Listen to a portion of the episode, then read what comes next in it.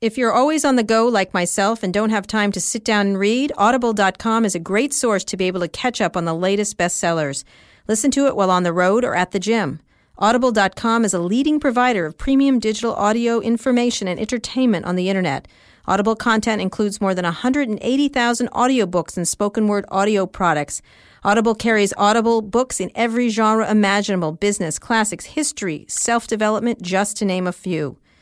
Audible is offering our listeners a free audiobook of your choice and a free 30-day trial membership. Just go to audible.com slash replay and choose from over 180,000 audio programs.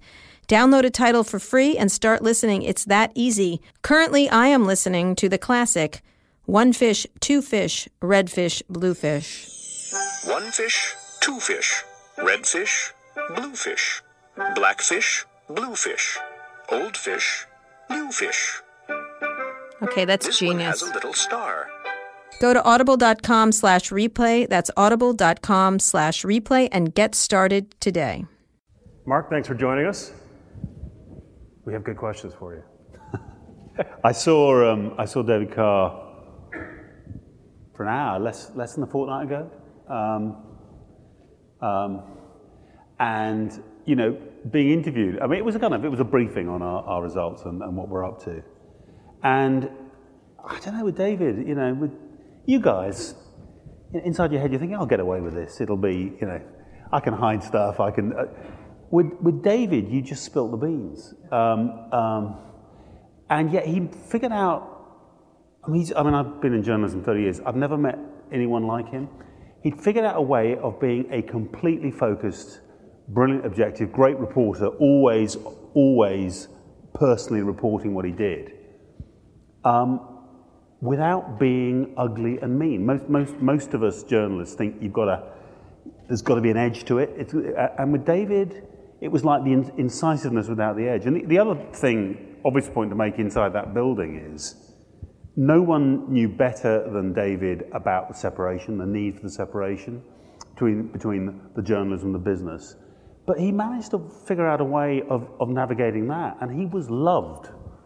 I mean, loved in, in the ad department, in the subscription department, the comms people, the people who handle pesky journalists. I was, I was there um, Sure. when you, you phoned up and talked to Eileen Murphy the, the night he died. Uh, um, she was uh, absolutely devastated. You, you, were, you said, yeah. you said you were devastated. The comms people who often had to deal with David on tricky stories loved him and were devastated. Uh, um, unique, I mean, we have many great journalists. There will be great, great media columnists in the future.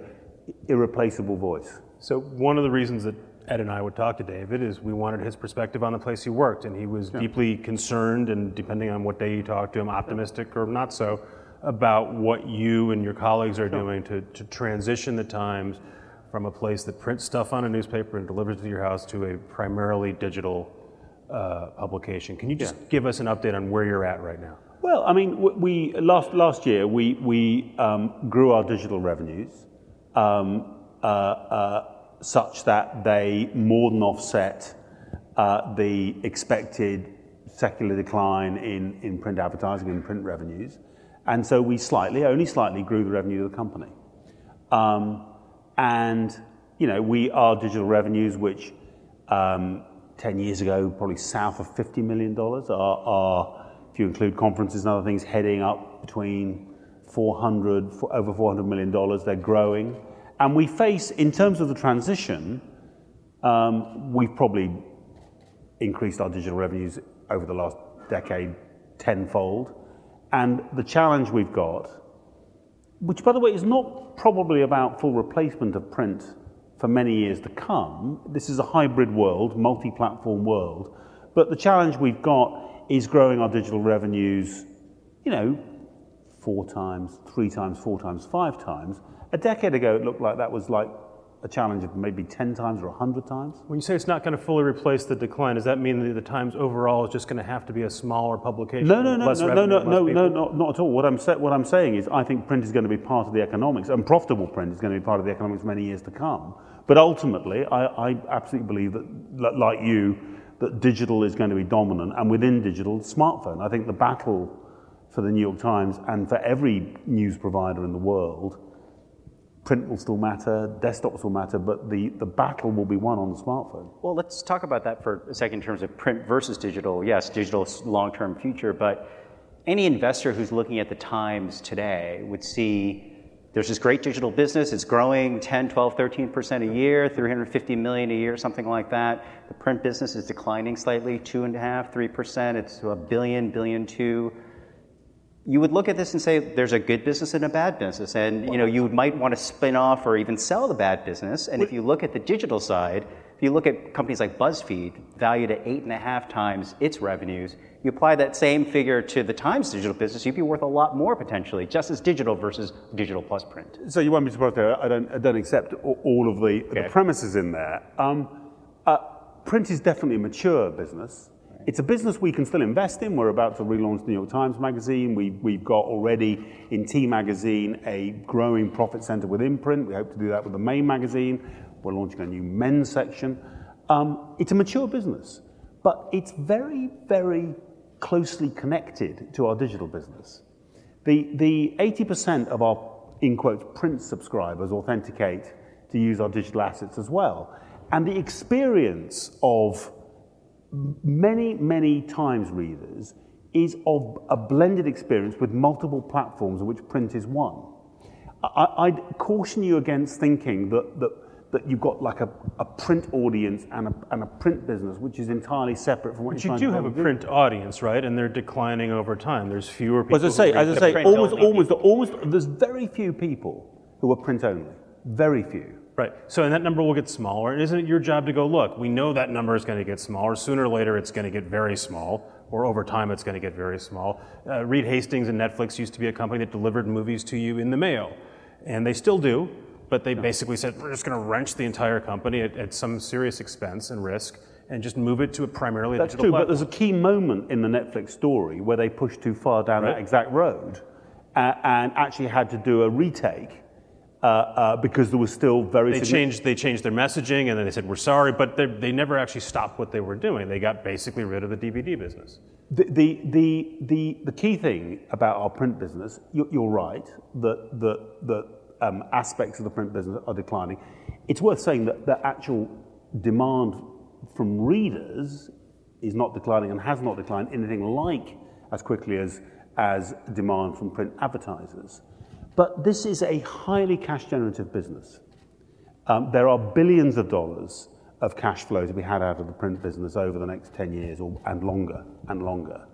And um, my judgment is because in the end, the print platform and the digital platform are both fed from, from, from the same newsroom, um, that, and, and I say there's a, lot of cash generation in the print side, that as long as we can focus relentlessly on digital growth, the print platform's continuing generation of cash helps us in the process rather than hinders us. Um, I mean, I've heard people, several people um, claim over the years that we should be shutting down print overnight as if it would kind of clear the mind and we mm-hmm. could we just get on with the series on with digital. It, right.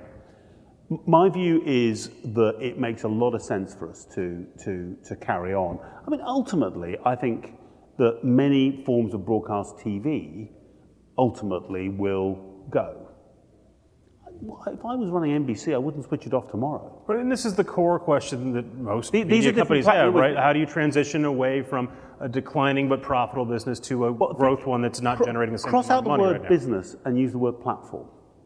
Multiple platforms, some of which have got immense growth potential, some of which do not. Um, but because you're creating the IP and you can play the IP across many platforms, it's not absolutely obvious. The key thing is one of the central facts of, of, of the kind of journalism we want to do, which is reported, you know, intense, invested in uh, original journalism, is essentially the more ways, the more platforms you can play that journalism out on, and the more different revenue streams you can drive from the journalism, the better you can make sense of the model. There's a high fixed cost in the journalism. And the continued cash, flow, cash flows we get out of print help us with that basic economics so, rather as, than As those go away, can you continue to support a staff at the size and talent level that you have at the times, or do you have to keep? Well, my, well, to be quite, quite clear, we have a bigger um, um, newsroom now than we did five years ago. I mean, we've been investing. In, yeah, yeah, between 12 and 1300. I mean, Um, and the Times is unusual in not having, and we've just been through, as you know, a, a series of, of buyouts and layoffs just now. But, but over the period of the last five or ten years, when many um, American uh, and international newsrooms were being butchered, the Times was actually investing in its newsroom. And central, central to our strategy, uh, I mean, the single most important thing about our strategy is saying our fundamental thesis is that the demand, the consumer demand for great journalism, properly reported, outstanding journalism, there's no evidence at all that's, that's declining. I believe it's going to grow. Our ability to reach readers around the US and around the world with that journalism, with relatively low cost digital um, uh, distribution, is greater than it's ever been. Last October, um, globally, global uniques probably 90 million, just under 90 million. New York Times used to be a paper for, for New York City. You couldn't buy it in New Jersey. It was like, you know, Yeah. a million people. This is, we can reach so many more people with our journalism. Uh, and when I think about print and digital, I think, by the way, within digital of, of desktop and tablet and smartphone, It's when I think about live conferences, by the way, these are multiple ways in which we can play out our journalism. And I think the more ways we can do it, the better.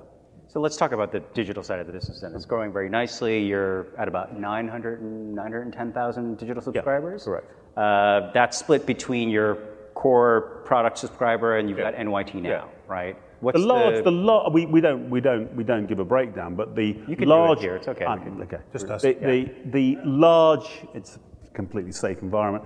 Uh, um, the large majority of them are core, um, and you know, uh, one thing I will say, you can derive this. Core meaning they've got a print and No, I mean, I, I mean, actually, in this case, They they're- just- the main app they- they- that gets you access to all the that- that's content right. There- there- are a number now, of right. core packages, uh, the cheapest of which is um, um, four weeks of smartphone and web for 15 bucks. And just for the audience, I think that just to explain, NYT Now app is sort of the slimmed down version where you It's get some of the content, not all of it. yeah, yeah. It's how much is it now? It's like That, that's uh, eight, Eight dollars a month, Eight dollars, right? eight dollars for the same four-week period.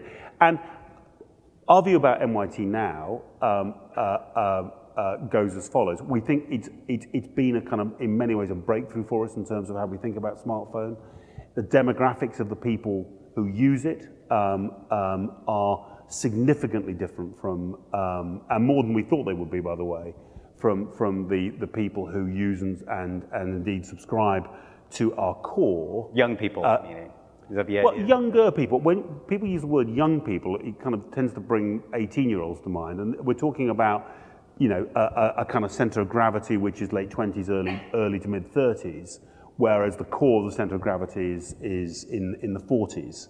Um, um, but I think the the part of the price of that kind of success in getting that audience is um, we've not sold as many subscriptions as we would have, have, liked, and indeed are looking at whether uh, subscription, certainly in the early stages of now, is the best way of reaching that should audience. you give it away or should Well, we, we're, we're looking at that. With cooking, which we launched somewhat after NYT now, we took a decision before launch that the right thing to do was to build the audience with it as a free product. And, and we'll look at with now whether free. I mean, it's not that we don't believe that our subscription business is great, but we, and the innovation report, which came out last year, emphasized this. We also have a duty, which I think to some extent was undercooked at the Times for some years, for fundamental audience building. And one of the biggest things that's happening in the building at the moment is, is work building the audience by which by, by using tools and techniques, which frankly, you know, are used many of them elsewhere in the industry, but using them to systematically build the size of the audience. getting your stuff onto into new eyes in front of new eyes on other platforms That's right, and with a particular focus on social. Though I have to say, you know, we're also doing things which are which are kind of standard elsewhere Right. in the industry around SEO and so forth. So what is what is getting an audience on social mean for you? Uh, Ze Frank, who was here just now, just said that 95% of his views came outside of BuzzFeed.com, basically Facebook and, and YouTube. Facebook is a huge part of that. He's, he's growing like crazy, so he doesn't need to worry about sort of the money part of it. But when you get a, a view on Facebook or YouTube, you're generally not monetizing it, right? You need people to come to your site, to come to your app for you to, to make click money. back to Well, th- th- let's be let's be clear. We, we are we. There are a number of reasons why you want to you want to get out there with your content. Um, you want to familiarize uh, users with your content and get your brand out there. Um, uh, within, within the uh, Facebook newsfeed, people do indeed click back to the Times, um, and we monetize them. We monetize them that way.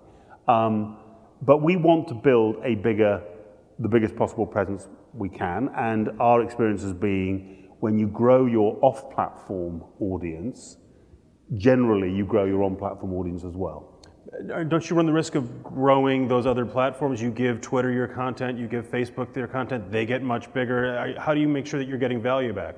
So, so the, the, the, this is a sort of now almost a 25 year old debate in digital. I mean, back to AOL and, and, uh, uh, indeed Yahoo, the early days of the portals. Buying traffic which is, from one side. Which is, which is, you know, do the, do, does the benefit of being out there, getting seen, getting people who perhaps otherwise wouldn't find you with your content, the, those benefits outweigh the disbenefit, which is if people can see it over here, they perhaps won't come to your environment. Um, um, my experience, both in, in TV, worrying away with the launch of YouTube and all the rest of it, is I think the answer lies somewhere in the middle. And I think broadly that the broadcasters who engaged early on with YouTube, um, although there wasn't colossal direct revenue out of those arrangements typically, um, I struck quite a good deal uh, for the BBC with YouTube, but generally there wasn't much revenue um, out of that but the, the presence and the scale was helpful. And my starting assumption, each case is different, each potential deal is different, but my starting assumption is typically you're better playing the game. I also believe, by the way, and the current, as well, the current battleground is going to be around um, third-party social um, apps. Um, my, my bias is particularly if you believe there are going to be multiple providers, multiple apps in the market. So there's going to be some competition between apps, that it's better to engage. But isn't the danger for whether it's a Facebook or a Snapchat or whatever? Of course, there's always a danger. We're going to talk about that. That's my experience. Yeah. Um, you know that it, it's it's a win-win for both you guys at the outset, and then whether it's Facebook or the other third party, they come back to you and say, "Hey, you know what? let's we like we want to change the terms of this it's our audience sure, sure, sure, sure. so so of course uh, there, there, there are multiple dangers right. there's a danger by the way um, of uh, of of staying outside the party of standing in the street. There's there's some dangers to go with that. What i would say is look the issue is underdetermined. We don't know what the future is going to be.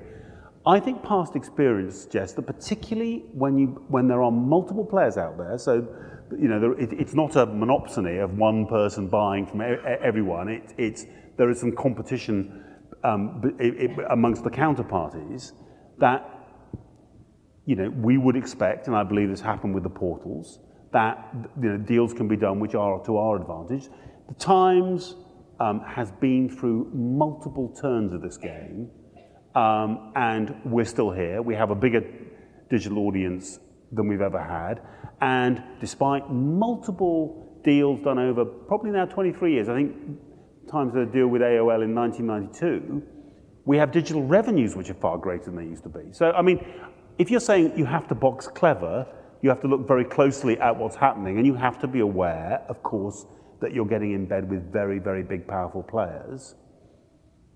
I would say each, each circumstance needs to be considered on its own merits, but as I say, the, certainly what I think I've learned over, over the years is generally it's better to engage. Let me ask about a specific one. Uh, David Carr wrote last fall that Facebook was going to publishers and saying, We think we'd like to host your stuff. You can put it on our site and we'll figure out some way to share revenue with you. And I assume they came to you and talked to you about it. And, and what do you think of that proposal? Well, I, I, I, don't want to talk about individual um, but I do. Uh, commercial relationships. Um, ask Chris Cox. Uh, um, um, as I said, I, I believe that um, we're going to live through something which you can call manifest destiny or you can call a fashion, where plenty of people are going to be exploring. And we've already obviously seen some very interesting, in many ways, very successful um, uh, startups like, like uh, uh, Flipboard out there already, but we're going to see, I think, more and more of the big players thinking are the ways in which we can, we can um, gather content, high quality content from, from, from third parties in ways which work for us, and, and the third parties are going to weigh the issues I've talked about. So, are you okay with Facebook or a company that sounds like Facebook or Snapchat or whomever it is taking your stuff, keeping it on their platform, not sending traffic back to you, but working out some Well, the, business look, the business, the, the, the, the, the business terms vary in each case, but you know, it's a matter of record that we've had a, um, uh, an interesting and successful partnership with Flipboard, for example. I mean, we're not, we're not against it in principle. A lot depends on, on we're, not, we're not against engaging in principle on, on third-party platforms. Uh, we're very, very interested in what content is made available, um, uh, what the terms um, in terms of advertising revenue, what the terms in terms of data are, and whether or not we can also figure out ways in which um, third-party experiences can in various ways increment our, our pay meter. Is that is that an important threshold for any third party to meet with you that they need to share, say, audience data with you? Well, again, I, beyond I, I just- don't I don't want to discuss specific kind of commercial uh, deal terms. But we'll just I, I've told you you, so you Yeah. I've, you I've told you. I've told you the, yeah, yeah. they, they, I've told you the topics that would I would have thought come up in any any such conversation. So, there's no one no go. We absolutely refuse to do the following. I, I, I don't think I want to go much beyond Peter. The, the, the topics that I think we would raise. Should we keep asking or should we move on? Let's move on. You can ask all day if you want. Yeah. Maybe someone out there would want to ask. Yeah, we'll, we'll, we'll let you guys do it in a few minutes. Right. One thing that the Times has, has grappled with um, is, is, is watching people who built uh, individual writers and editors, we're keenly interested in this idea, um, build up their brand uh, and then sometimes leave the Times, sort of leveraging uh, Nate Silver. Nate Silver went to of this. 538. Yes. Sure. Uh, and again, not, we'll keep talking about David, but I know David thought about this a lot too. Like, what would happen if I left the Times? If I become less important, maybe I can leverage that into more money, a better job. It's there's all sorts of examples of this happening both at the Times and other platforms. How do you think about? I think there are also some talent? very interesting examples of um, journalists who've built up amazing brands and stayed at the Times. Uh, Tom Friedman, Andrew Ross Sorkin. Um, uh, and I, I, again, I mean, I think the idea of. In Andrew's case, you basically allow him to have an entire second job on TV. Well, that's, if you like, that's, CNBC that- we were talking that's, about, right? that- that's a model. Uh, in other words, that the Times didn't at the time, and it's not obvious to me that it should now, have a cable TV network. And um, um, I think the idea of allowing someone to um, develop their TV career, but keeping, keeping them as a great name, um, doing great journalism for the Times, really is a win-win. So, I mean, look, a lot's going on um, in terms of, as it were, journalistic careers. I think the brands of individual journalists and the sense of people who are followed in social, on Twitter and elsewhere in social, is going to become more and more important. Sometimes what will happen is uh, uh, an individual journalist will think, actually, I could do better doing X, you know, essentially a startup, or I could be do better being poached by by Y. Um, David Pogue going to Yahoo would be an example of that. I, I don't believe that supply and demand in the journalistic marketplace is in our disfavor, though. I think that given what's happened in journalism as a whole, and given the saliency of the Times, and actually the size of the Times' digital audience, if you're a serious journalist and you want to reach a big audience, uh, there's very, very few places which can offer what the New York Times can offer. So, I, I, in terms of the total supply and demand, um, I think it behoves us to think hard about how we satisfy more of the ambitions of our great journalists um, inside inside the. Um, Can you create other sort of spheres for them? And Pogue sort of had his own thing. Uh, Nate Silver kind of had his own setup at the Times and sort of has it now over at ESPN. Can you do more of those deals? I think a lot of publishers are, would but, be concerned but I would about. say, I would say that what, that. what we're doing right now with the Upshot, um, with David Leonhardt and his colleagues in the Upshot, is, a, is an advance from 5, 5, 538. I, I think actually what's interesting about Nate's departure from the Times, and, and, and absolutely good luck to him, he's a, he's, a, he's a really interesting talent, but actually it provoked uh, a development at the Times, and, and the, uh, if people don't know, the Upshot is a, is a kind of uh, product within the product within nytimes.com, which is a which is a kind of uh, uh, analytical journalism. based Explainer journalism about topics of the day. I think it's fabulous, and I think it's doing as good work as anyone's doing in that space. that's more of a team effort, though. Again, with David Leonhardt, there's an outstanding journalist at the top of it. Are there other sort of uh, potential expressions of that? As you said, Upshot was a was a result of the fact that people like Nate Silver were looking to go and find a different platform. Could the Times Sure, become but- more but- of a platform for other But brand names? I want to be clear. Every year, I think that we have got more great journalists coming in the door, or at least as many great journalists coming in the door as we as we've got leaving. I mean, I, I don't think we have any any problem at all in attracting and retaining the vast majority of, of the great journalists we've got. I mean, I, in, in other words, I, I don't think that that supply and I mean, it's one of the most important things. The, the human talent we bring into the building is one of the most important assets we've got, and it will be strategically terrifying if we were losing the battle to have the best journalists. I just don't think that's one of our issues. I think that we you always got to work at it, but I think I think supply and demand is in our favour. Quickly before we go to Q and A, and maybe we'll come back to it. Uh, you came from the BBC, Yeah. um, the Times, and really every legacy publisher, old media company has really struggled trying to figure out how to do something when it comes to digital video, web video. They've all tried, and no, no one's really made a mark. Do you think you've figured it out yet? No, I don't. I think what we've done is we, we, we, we've, we, we've, I think, greatly upped the, um, the quality of our, our, our video. We have an Oscar nomination this year. Uh, we're making four or 500 videos a month now, far more than we did. Uh, and our um, organic video impressions are much higher than they were. Honestly, I think we're just beginning still. Um, I, I don't think the video is visible enough on enough of our digital assets. Um, uh, I think there's a lot we have to do in terms of, in a sense, marketing our video so people can find it. Um, I mean, the, the, the three areas, I mean, actually news video, making sure you've got relevant video, whether specially shot or agency video with top news stories is the first, is the first area. Um, series and franchises based around some of our brilliant lifestyle and other areas. Examples will be our great food videos, travel videos, and so forth, uh, which are also attractive commercially because of the sponsorship they can attract. Video in the context of multimedia is a big area for us, both with our newsroom output and also with our paid posts, our native advertising, which is a very rapidly growing business for us. And we think, although it's, it's, I think it's further down the road, there is, there is opportunities for us in documentary and in other forms, as it were, of, of TV, where you're making something which is long form length. and, and potentially with a partner, something which is going to be broadcast.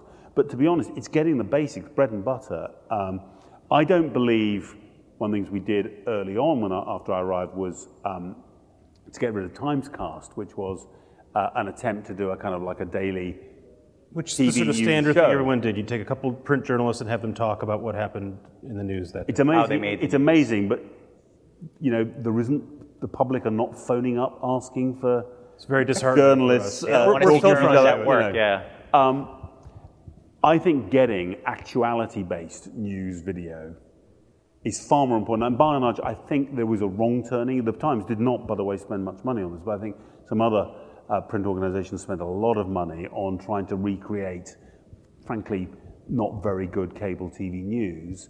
Um, I believe that actuality-based, relevant actuality-based um, um, news video is the first piece in the, in the, in the jigsaw.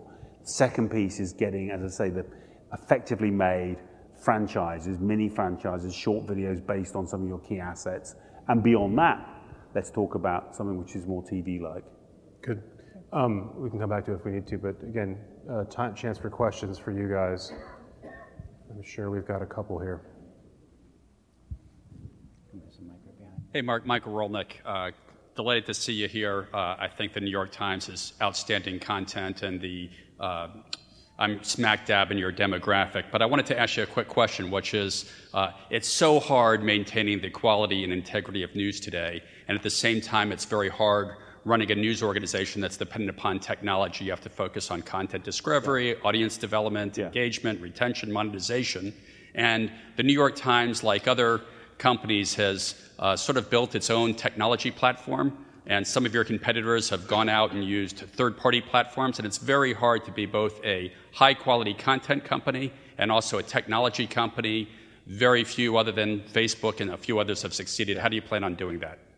Well, I, I, want to say, firstly, that I think we should be, I mean, the philosophy should be we should build where, one, we're, we're trying to seek proprietary advantage from the technology. So you know, and so building is much more likely to be focused on our immediate consumer-facing digital assets than it is on um, activities like digital advertising tech or marketing tech, which are problems which are widely solved across big industries with um, um, software which is developed by very, very big players. So firstly, only, only build, only seek to build when uh, it's an area where there isn't an obvious or multiple off-the-shelf alternatives. And secondly, where you're trying to do something different. So I think you, you'll see us trying to focus down um, our engineering efforts on trying to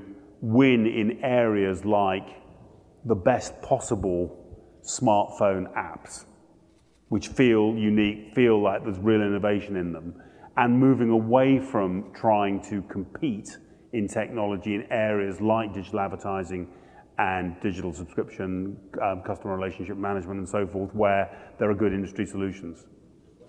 Uh, relate that to your CMS system. Well, that's very interesting, isn't it? Because CMS is is um, publishing. It's both and and. Yeah, it's just a content management system. It's the it's the it's the end-to-end content uh, system.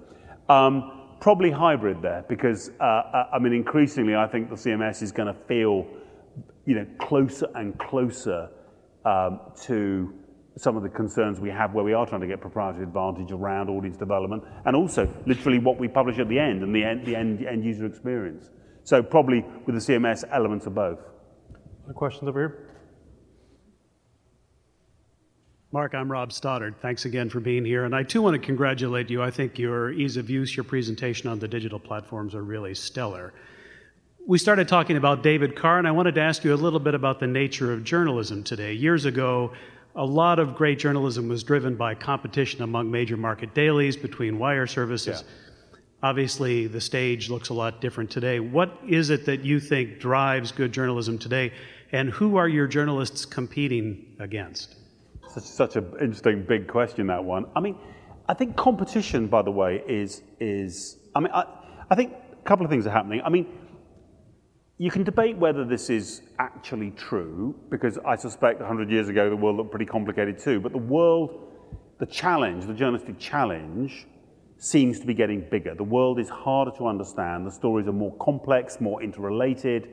Uh, um, news is now 24 7. So the first thing is the challenge for smart journalists is as great or greater than it's ever been.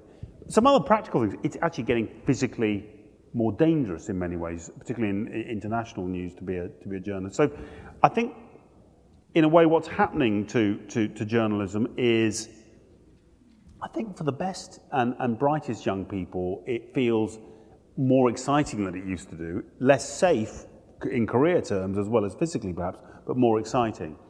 Competition is, is much, I think it's just as intense. David felt, clearly felt, um, part of his love affair with, with digital was, I think, a sense, because he was an extremely competitive journalist, of having a host of entirely new competitors. It wasn't a question of just kind of trying to beat the Journal or trying to beat um, uh, uh, the New Yorker.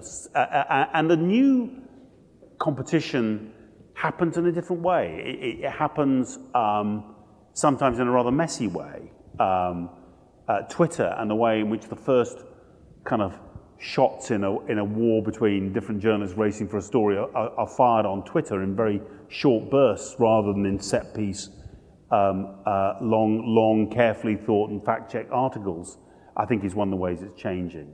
But I, I think, look, I mean, to use a, a British English term, there's an awful lot of shit out there uh, in, in terms of, uh, uh, uh of, of nonsense, poison, and all the rest of it. I think there's a lot of, a lot of great journalism out there. Um, the particular thing the New York Times tries to do is you know, a kind of a, a synthesis, synthesis and an analysis and a kind of completion to its journalism, which is very rare. And the other thing the Times is trying to do is to be in places where very few other people are. Um, in the US, but particularly internationally. I mean, we have 32 bureau. And if you go to the world's foreign press clubs, they're kind of deserted now. Most people, even the, you know, the US, US news networks have pulled back from that kind of absolutely front-end human reporting. So I think, I think competition has changed a lot. I, I don't think it's got less, and I don't think that except in areas like international reporting, the Times feels under less competitive pressure. I think it feels under more, but I think for great journalists, competition is a good thing. Actually, so just tagging on to that, do you feel that it's become more dangerous for journalists? Just the, the, the, the preponderance of a lot of information and, and commentary out there now because of the internet has sort of amped up people who are, who are against what people are saying or reporting. Do you feel that it, it's become more dangerous for time? Well, I, I, well, I, let's be measured about this. Um, the, the physical dangers to journalism um, have grown greater. I think there's no question about that in terms of the number of journalists um, uh, killed, um, injured, um, uh, intimidated, imprisoned around the world.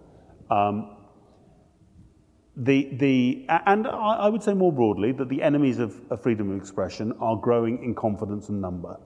Uh, way, many, that, many sovereign you... government, many sovereign governments uh, uh, uh, around the world, uh, and, and moreover, domestically, people who are hostile to freedom of expression. And that hostility uh, could come to you. You don't have to go out in the field to get it now. That's right. right. It can happen. It can be at risk in New York City. Probably. That's right. Oh. And the, the publication of journalists' private addresses when they're, they're said to meant to have done something. What's your is, responsibility to the people that work for you when you're measuring that? When you're telling well, them publish this, don't we publish have to, I, I believe we have to do everything. I believe we do everything to protect the safety of our journalists at home and abroad. But I would say that journalism is it's, it's complicated because some aspects of accountability uh, um, are better now. I mean, I think that, that, that I mean, famously, fact checking of, of journalistic anecdotes uh, means that, that um, uh, uh, something which might have passed muster or not been noticed some years ago is, as it were, there's a lot of fact checkers out there who will call you out if you, and that I have to say is in part, you have to say that's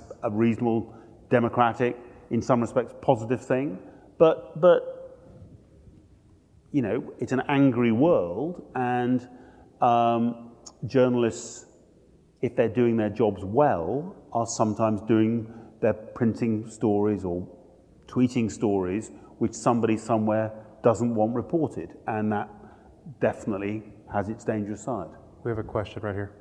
Hi, Maura Walsh with Subdirect. Um, I've worked with many publishers and I love what you do and I love your digital team, great people. Um, if you had your digital wish for 2015, you've talked about social, you've talked about third party apps and platforms. I know your native advertising's taken off. What's the nut that you would love to really crack? Great question. The, the, the, how to present serious news on a smartphone in a way which is so engrossing, so attractive, uses all the different media so perfectly that the even though the reader thinks they only want 45 seconds, they can't help but stay for five minutes. Engagement on smartphone, solving the puzzle of engagement on smartphone. There are a lot of folks trying to solve that. Startups like Circa. Do you see people out there who are doing this that you want to sort of steal a page from, or maybe acquire? The the the, the I don't, uh, first of all, I don't think anyone solved it. For what it's worth, I, I, I think that I feel the same about, about digital advertising as well. That, that when I came to the Times and got really, really engaged with digital advertising two years ago, everyone told me it was essentially a technology issue. Um, the, the, the, the, the, the, issue of, of the kind of next steps were going to be technology, and it is. I think human creativity is a big part of this as well. And I think, in the same way, I think part of, of the smartphone engagement puzzle, which, by the way, applies equally to advertising as, does to editorial content, is going to be solved by, you know, smarter, better user, um, uh, uh, uh, user interfaces, um, better use of data, so passive personalization works more effectively. I think a bit, big part of it is about better multimedia storytelling in the context of a smartphone screen and in, and, and in the context of the use cases of the smartphone user. And to me, it's going to be a kind of you know, man or woman and machine mixture as a problem rather than a, a purely technical fix. So we'll have to look out for a new app maybe sometime this year? Well, I think, you know, new app, whatever, the, the significant development in, in how at the times we think about mobile, you should see this year. Yeah. Let's do a speed round. We got two last questions here. Uh, I'm right here first. Hi, I'm uh, Matt Voigt, and I run a company that works with a lot of uh, large publishers. and I kind of feel like one of the big problems that publishers face is they're trying to be uh, everything to everyone. Um, and it's kind of hard to be a jack of all trades and, and then kind of become a master of none. And yeah. so I'm wondering if you feel that the future of, um, of the newspaper is maybe more verticalized than it is today. You know, allowing uh, some, you know, allowing your verticals to almost operate as their own business units to go out and build really dynamic and engaging products um, without, you know, having to worry about the, um, the, the, politics within as much, and, and give them an opportunity to be um, more independent than they, are, than they are today. Because I, I feel like when I go in a newspaper today, oftentimes I might go into one section of the paper, whether it's entertainment content or real estate or food, yeah. um, and there's such an opportunity to, to build great content and maybe great products around it. If you want to split yourself up into different apps and, and well, I think look, I mean, be cooking. I, so I, I think that the the um, and again, I, I, I I mean, one of the reasons we did cooking last year and are still doing cooking is is as a kind of Trojan horse, looking at what um, a deep and pretty independent development of one of one vertical would look like. And, and by the way, thinking about it, we've got an app, but thinking about it in the context of the TV shows you can make, the live events you can do, and so forth. And I think that's part of the story. But I want to say that I, I, I don't, I'm not sure I accept the, the, the premise of your question. I, I think the consumer problem we're trying to solve which is essentially, if I'm a consumer, I'm a, I'm a probably, you don't have to be, but probably college educated person who wants to be able to make sense of what's going on in the world, to be informed about it to, in ways which help me make my political judgments about what's going on, enables me to talk to my colleagues at work and my family uh, in an intelligent way about what's going on in the world. That, I think, is a consumer issue which, across the broad spread of news, domestic, international, business, but also coverage of arts and culture. I think they want it uh, all in one place. I, I, think that's one problem. I don't. I, in other words, I don't think that. I think that cooking. I'm looking for a great recipe for a meatloaf tonight. Is a different use case, different circumstance. You're in the kitchen or you're in Whole Food. What do I buy? That's a different use case. But actually, I think there's a big cluster of issues which we tend to think, because there's a newsroom with different desks, are lots of different subjects. But the, cons- the underlying consumer problem is about trying to understand the world. And today's world is a mixture of lots of different things. Is the Sony hacking story no, I'm a culture story? So we can get to the, the or, or is it a business story? Or is it an international political story? Nudge him so we cut him off. Yes. Uh, sorry. We got, we got one more. I want to get you on your plane. Last question here. Easy one here. Um, Jason Kent, thank you for, for being with us. Um, closing on a million digital subscriptions, both tremendous and I would argue underappreciated in our digital world. How do you get the next million? Where do they come from? I think it's really interesting. I mean, the the the um, so so the, the, there's essentially two zones to look at: um, um, the US and the rest of the world. I'll, I'll, start with the rest of the world. About a third um, of our, slightly more than a third of our usage by unique users outside the US. Um, we're way, way behind that in subscription. We've just begun to um, put elementary marketing pieces in place, allowing people in Europe to subscribe in euros rather than US dollars and so on. So, the first thing is we've tried to, uh, and we'll start learning how to market more effectively. But we've got, you know, essentially two billion um, um, English speakers out there. We think we can do a much better job in, in, in getting some of those guys to subscribe. Secondly, we believe that although we're continuing to steadily grow in the US, um, that we're not fully um, uh, exploiting the demand curve in the US. Um, and NYT Now, I think, is the right step towards saying, you know, we're, we're not just for people who already know their Times readers, that, that what we've got is great journalism which is potentially um, um, of real value, deep value to a much larger group. Um, I talked about college education. I mean, the college educated um, um, population of, of the US is multiple times larger than our current subscription base. Many of them already users of the Times. We think if we can deepen their engagement, they're a second big source of additional subscribers. Mark, thank you so much. Appreciate Great, guys. Appreciate it. Thank you very much. Thank you. Thank you. Start spreading